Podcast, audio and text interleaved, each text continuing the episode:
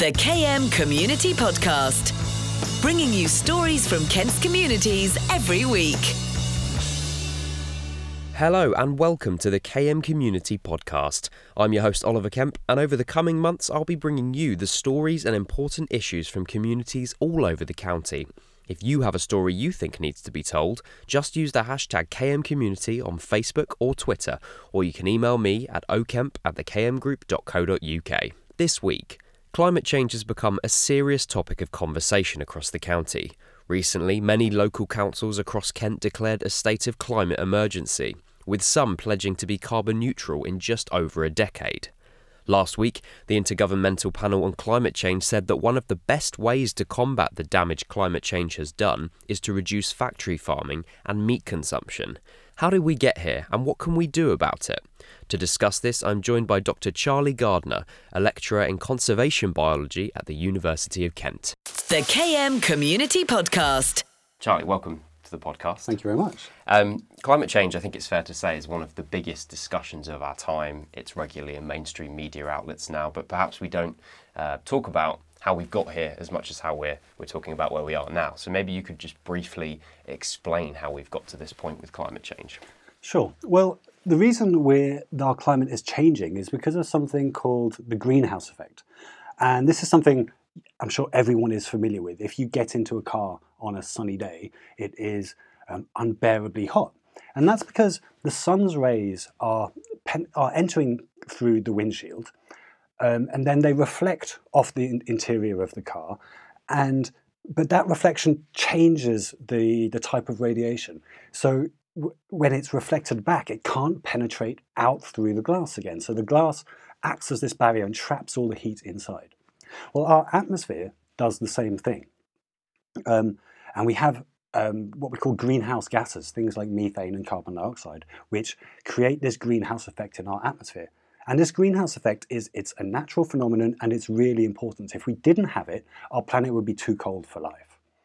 What's happening, um, what has been happening since the Industrial Revolution is that we've been hugely increasing the strength of the greenhouse effect by releasing all these greenhouse gases. So, since the start of the Industrial Revolution, we've been burning all this coal and then oil, and that's what's that. What that's done is taken all this carbon that was in fossil form, buried under the ground, and added it to the atmosphere.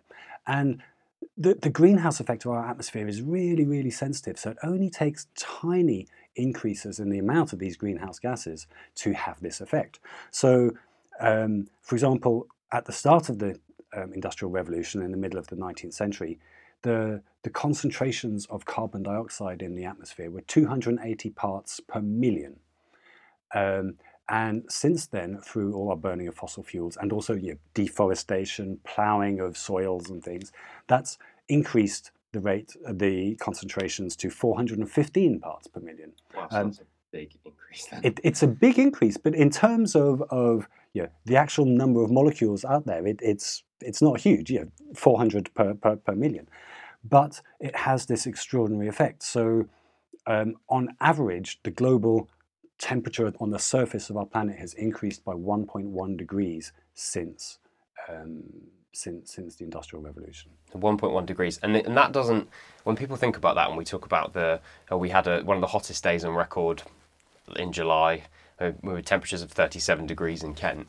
Um, a degree doesn't seem like much, but what does that one degree have? What, what effect does that one degree potentially have on our on our world?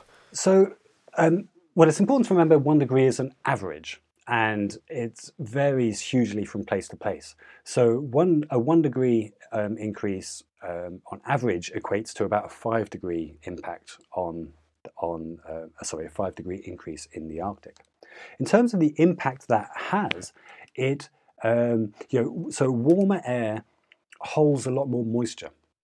So that means there's a lot more uh, yeah there's a lot more moisture in the atmosphere. That means we have a lot more um, severe storms. The the severity and the frequency of, of storms has increased hugely globally. Um, and then we the other big impact is is changes in the predictability of the weather, and know, we'll have, we've seen that over recent years and this year in particular, we had, you know, we, you, you mentioned the, the hottest day ever in July.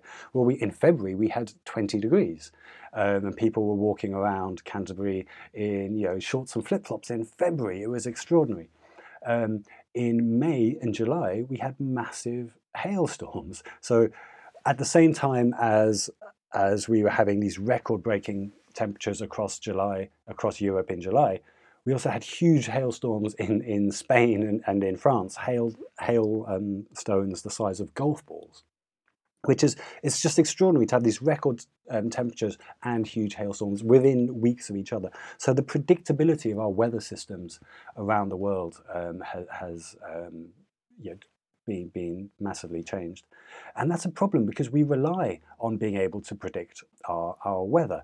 Farmers need to know when it's going to rain. They need to know when to, to plant their crops. Last year we had um, you know, the record-breaking temperatures over the summer. We had a, a, hot and dry summer. In some parts of England, agricultural production was down by 50%. Um, so you know, it, it, it impacts our, our agricultural things. It's also impacting the natural world in a huge way. One of the things we, we commonly talk about is uh, the melting of the polar ice caps the um, in the, the Arctic Ocean, for example, um, is is frozen. Um, unlike Antarctica, which is a continent, um, the Arctic is, not. It's, it's, just open sea, but there is sea ice on it, and that sea ice is is melting rapidly, and that's a real problem, not just for for the polar bears and the seals um, that are that live on it and are you know held up as, as, as the poster boys of, of climate change. But it's a, it's a real problem for the entire um, marine ecosystem and all the fish we depend on um, from that ecosystem. Because sea ice um, forms the basis of the food chain. So there are algae which grow on the bottom of the sea ice, and they are grazed by these tiny crustaceans called krill, like tiny, tiny shrimps. And those krill form the bottom of the food chain. They are eaten by all the, the commercially important fish. Um, so as we lose um, um, sea ice, we will find dramatic decreases in, in global fish production the, the, the warming, the, un, the yeah, unusual warming in, in the Arctic and um, temperate regions is causing a lot of forest fires. So um, you may be aware in recent weeks that much of Siberia has been on fire, and which is just absolutely unprecedented. In recent years, we've had huge destruction from forest fires in California, in, in Australia, and elsewhere. Um, the, it, the heating impacts forests in a lot of ways. Um, it impacts coral reefs. So you know, coral reefs are often talked of as the rainforests of, of the sea. They're a highly diverse and rich ecosystem that you know over a billion people depend on. Well, corals are highly sensitive animals that can only exist in a very narrow temperature range. And what we're finding now is with warm, warming waters, corals, uh, coral reefs are dying. It's a phenomenon called coral bleaching. So there are, um, yeah, there are all sorts of impacts on the natural world. Perhaps another one that people might have noticed is spring arriving earlier.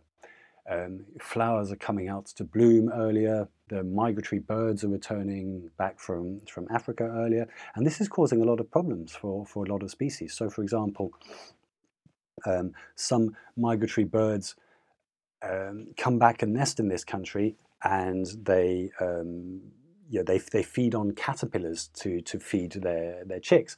But by the time they arrive back, the caterpillars have already completed their, their life cycle and metamorphosed into butterflies. So there's no food for them when they arrive back. So, um, so their populations are declining drastically. Yeah. So across the natural world, we're seeing these huge ranges of impacts, which are having you know, big impacts on, on, on species and ecosystems, but also fundamentally um, on us because we rely on these ecosystems to, you know, for our survival. Yeah, I want to go back briefly to um, you talking about the, the ice caps melting. And it was only last week that there was that incredible video of the 12.5 billion tonnes of Greenland ice melting in just 24 hours. So, uh, in the videos are quite shocking, people's reactions are, are quite shocked by it. Is there anything we can do about it? Because people see these um, and they're shocked by them, but is that going to instigate any change? And if it does instigate any change, do we have the power to change that now at this point? Absolutely. It's so. Um, it's very important that we are now seeing these images, and we're starting to talk about the um, you know, the severity of the problems we, we face. I still think that we're not speaking about it truthfully enough. So, you know, you, you spoke about these images of, of, of melting ice caps in Greenland. Um, they are shocking, but they're still presented to us as an environmental problem, not as um, a threat to our very survival, which they, you know, it genuinely, it genuinely is. In terms of, of what we can do, we need to um, fundamentally transform our society. We need, essentially, we need to change our energy economy. We are um, hugely reliant on, on fossil fuels, the burning of, of um, hydrocarbons, coal, and oil, and, and natural gas. And we need to, to stop doing that um, absolutely as quickly as possible. So there is um, a, a, body of the United Nations called the IPCC, the Intergovernmental Panel on Climate Change. And the IPCC gathers together some of the world's top climate scientists, and they don't produce their own research, but they synthesize existing research and try to um, you know, synthesize that into into a digestible form for for, for policymakers. So I, so and periodically they produce these reports, which are really the cutting edge of, of the, the state of the art of climate science. And traditionally, um, so the, the reports of the IPCC have tended to be um, mocked by, by climate scientists that know, because the IPCC is a political process. And of course, they put together the science, but then the reports that they produce have to be agreed by all the member governments of, of the United Nations. So eh, they can only say things that absolutely everyone agrees on. And so they tend to be slightly ridiculed for being far, far too conservative. Well, last, uh, towards the end of 2018, the IPCC put out a report um, which was about um, what the world has to do if we're going to limit the increase in temperature rise to just 1.5 degrees. And the report basically said it's time to panic now. It's time to radically change the way we organize our societies. And it's only recently that the IPCC um, mentioned the fact that I mean they didn't they didn't say you know we have to move towards vegan and vegetarian diets, but it was suggested that this is one of the big ways that we can we can limit this. Do you agree with that? I do. So, um, meat production, animal agriculture, and particularly um, industrial meat production is a big contributor to climate change um, for a couple of reasons. One is that, that ruminants, um, like cattle, produce methane, and methane is a much, much more powerful um, greenhouse gas than carbon dioxide. But the main reason is that eating meat is a vastly inefficient um, way of, of producing food. So, because of, of the inefficiencies of an animal converting the food it eats into flesh. So, um, the, generally, uh, you know, the, the figure given is, is of an order, of magnitude. So, a 10, there's a 10 times reduction in, in energy um, between the food that a, that a, a cow eats and the, the energy it will it will generate when it's eaten. So you know, what that means is lands that would be um, the land required to produce enough meat for one person would have been able to produce enough plant food for 10 people. So it's hugely inefficient.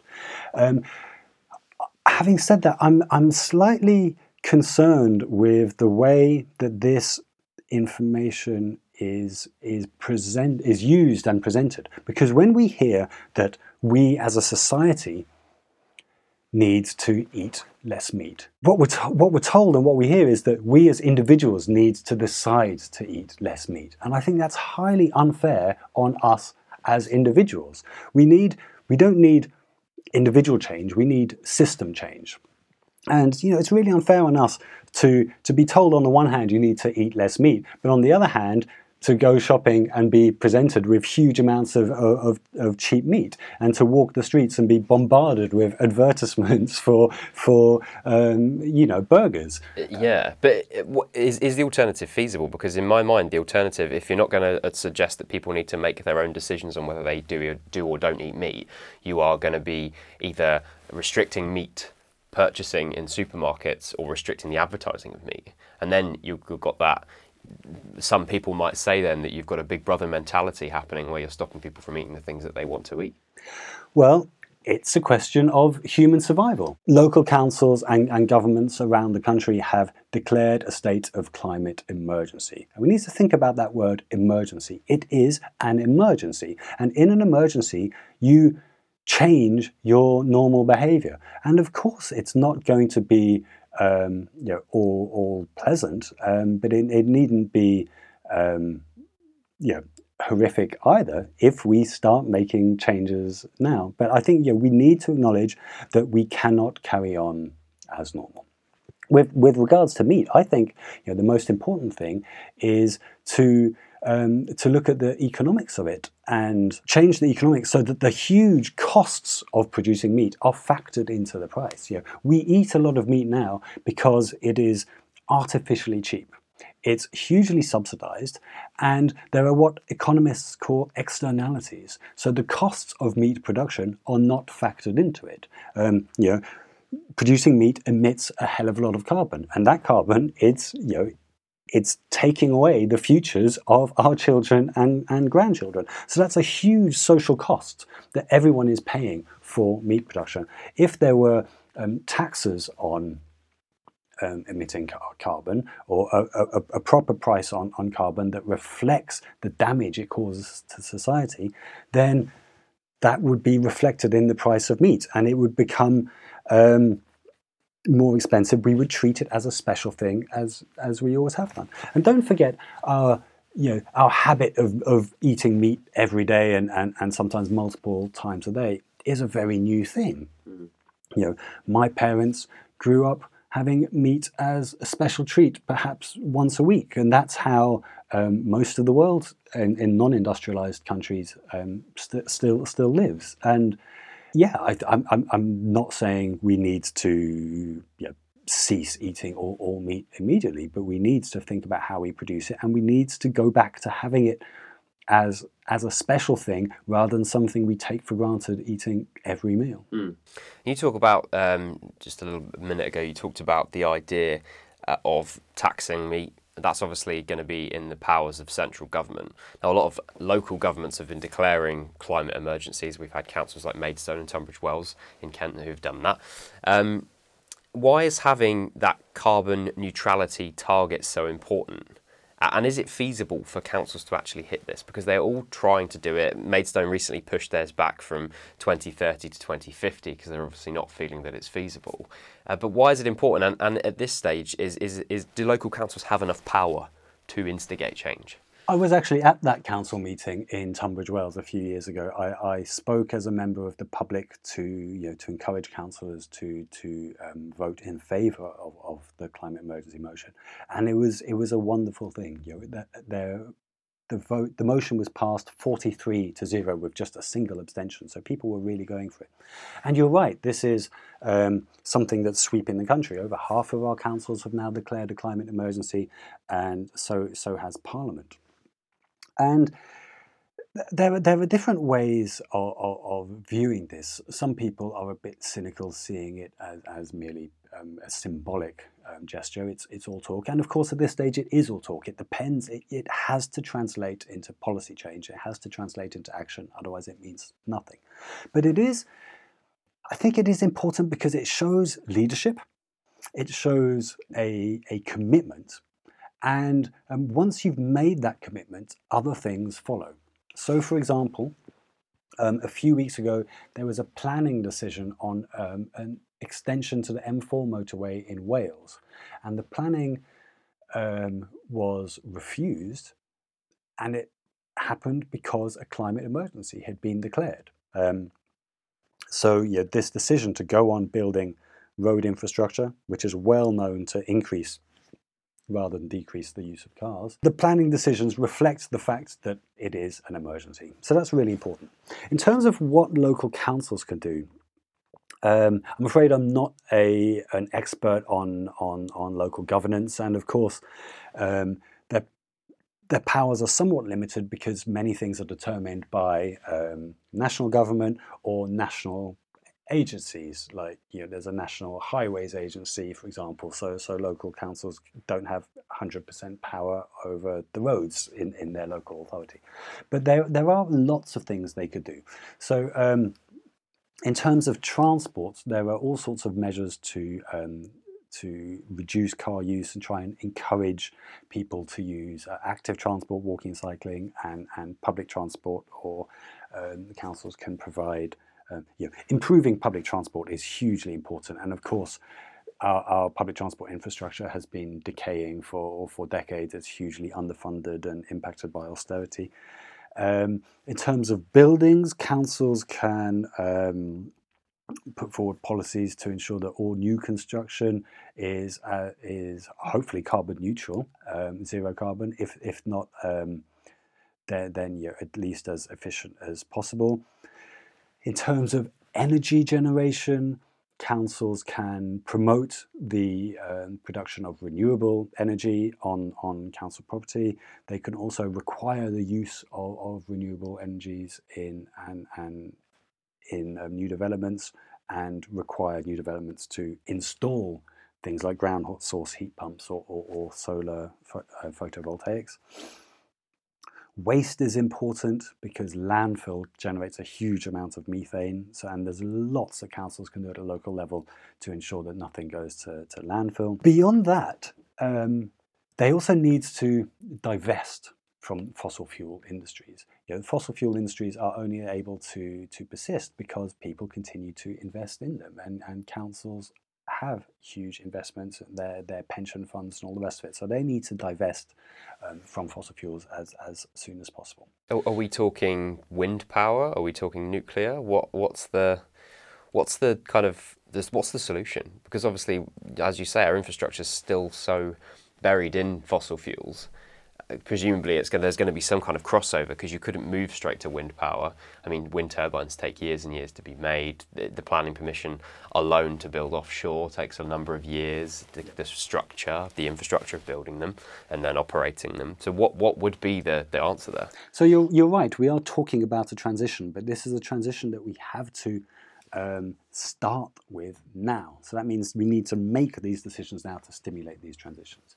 There is no one answer in terms of our, uh, our energy economy. We need a highly diversified energy economy. There are all sorts of different ways of producing renewable energy. You talked about wind, we've mentioned solar, there, there is um, tidal power, there's hydroelectric power, there's ground source and air source heat pumps different places will need to um, make best use of, of the, you know, the, the environments and the natural resources available to them.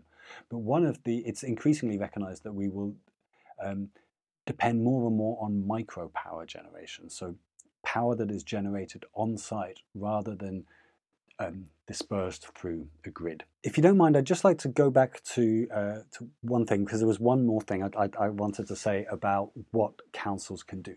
Because all those um, solutions I suggested are about minimizing um, how much carbon we continue to release in the atmosphere. But even if we reduce that to zero very, very quickly, that still won't be enough because there's already too much carbon dioxide in the atmosphere. And we need to remove that. We need to draw that out of the atmosphere. Luckily, we have this amazing technology to do that at zero cost. It's called a tree. Plants take carbon out of the atmosphere and convert it into their tissues. They convert it into wood where it's stored. Um, and it's widely recognized we need tree planting and, and, and, sort of ecosystem restoration on a massive scale globally to draw down the existing carbon out of the atmosphere. Trees are the only technology we have to do this.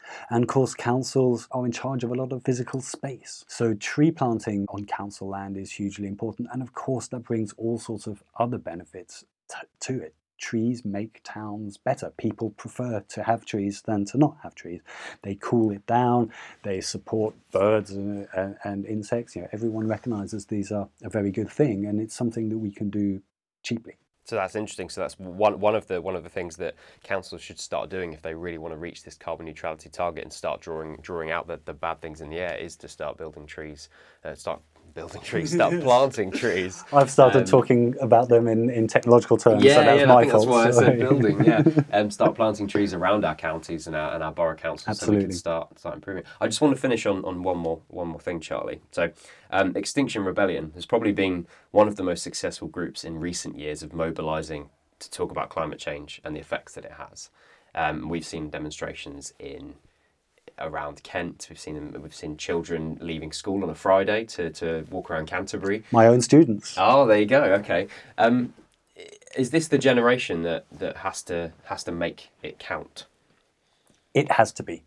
Um, you know, the IPCC say we have until 2030 to radically alter the way our societies are run. Otherwise, um, you know, we are at risk of of leading to a world which cannot support civilization. So this is climate change is um, you know, it's a threat to our existence, and we don't have a lot of time, which is why we use this language called emergency.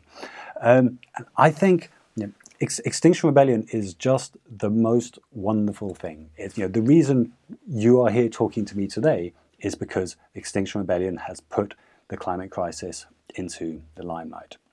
You know, everybody knew about climate change before, but nobody was doing anything about it, and it wasn't a real concern for people. It was just oh, some some environmental issue that's going on in the background. Today, thanks to um, Extinction Rebellion, the environment is the third biggest concern for uh, UK voters. It's a bigger concern than health, crime, and immigration. 71% of voters in this country think oh, that climate change is a bigger issue than Brexit. So this has happened because Extinction Rebellion and um, the youth strikes inspired by, by Greta Thunberg have made the media, made the government realize that this is um, an emergency situation. With the um, the uh, international rebellion that took place in London in April, over 1,100 people volunteered to be arrested, were willingly arrested because they realized that this thing is so important that they were willing to risk their liberty um, to try and make change happen. I was at those. Um, at that rebellion in, in April, um, not I wasn't there for the full ten days. I was there for three or four days, but I was so inspired by it. Um, it felt like it was just such a hopeful moment. It finally, you know, environmentalists who know about the state of our planet and the way we're going tends to be really despondent because they felt that there was no turning back. We are going to utterly destroy our planet. Extinction Rebellion has changed that. It has given us hope, and it really feels like this there might be a possibility for change. I was so inspired by it that I went back home and started an Extinction Rebellion group in my hometown, which I now run, um, and we're doing great things there. But really, it's you know this is the moment. We have very very little time left to save ourselves, and we absolutely have to seize this opportunity now. Charlie, thank you very much. It's been a pleasure. Thank you for inviting me. The KM Community Podcast, bringing you stories from Kent's communities every week.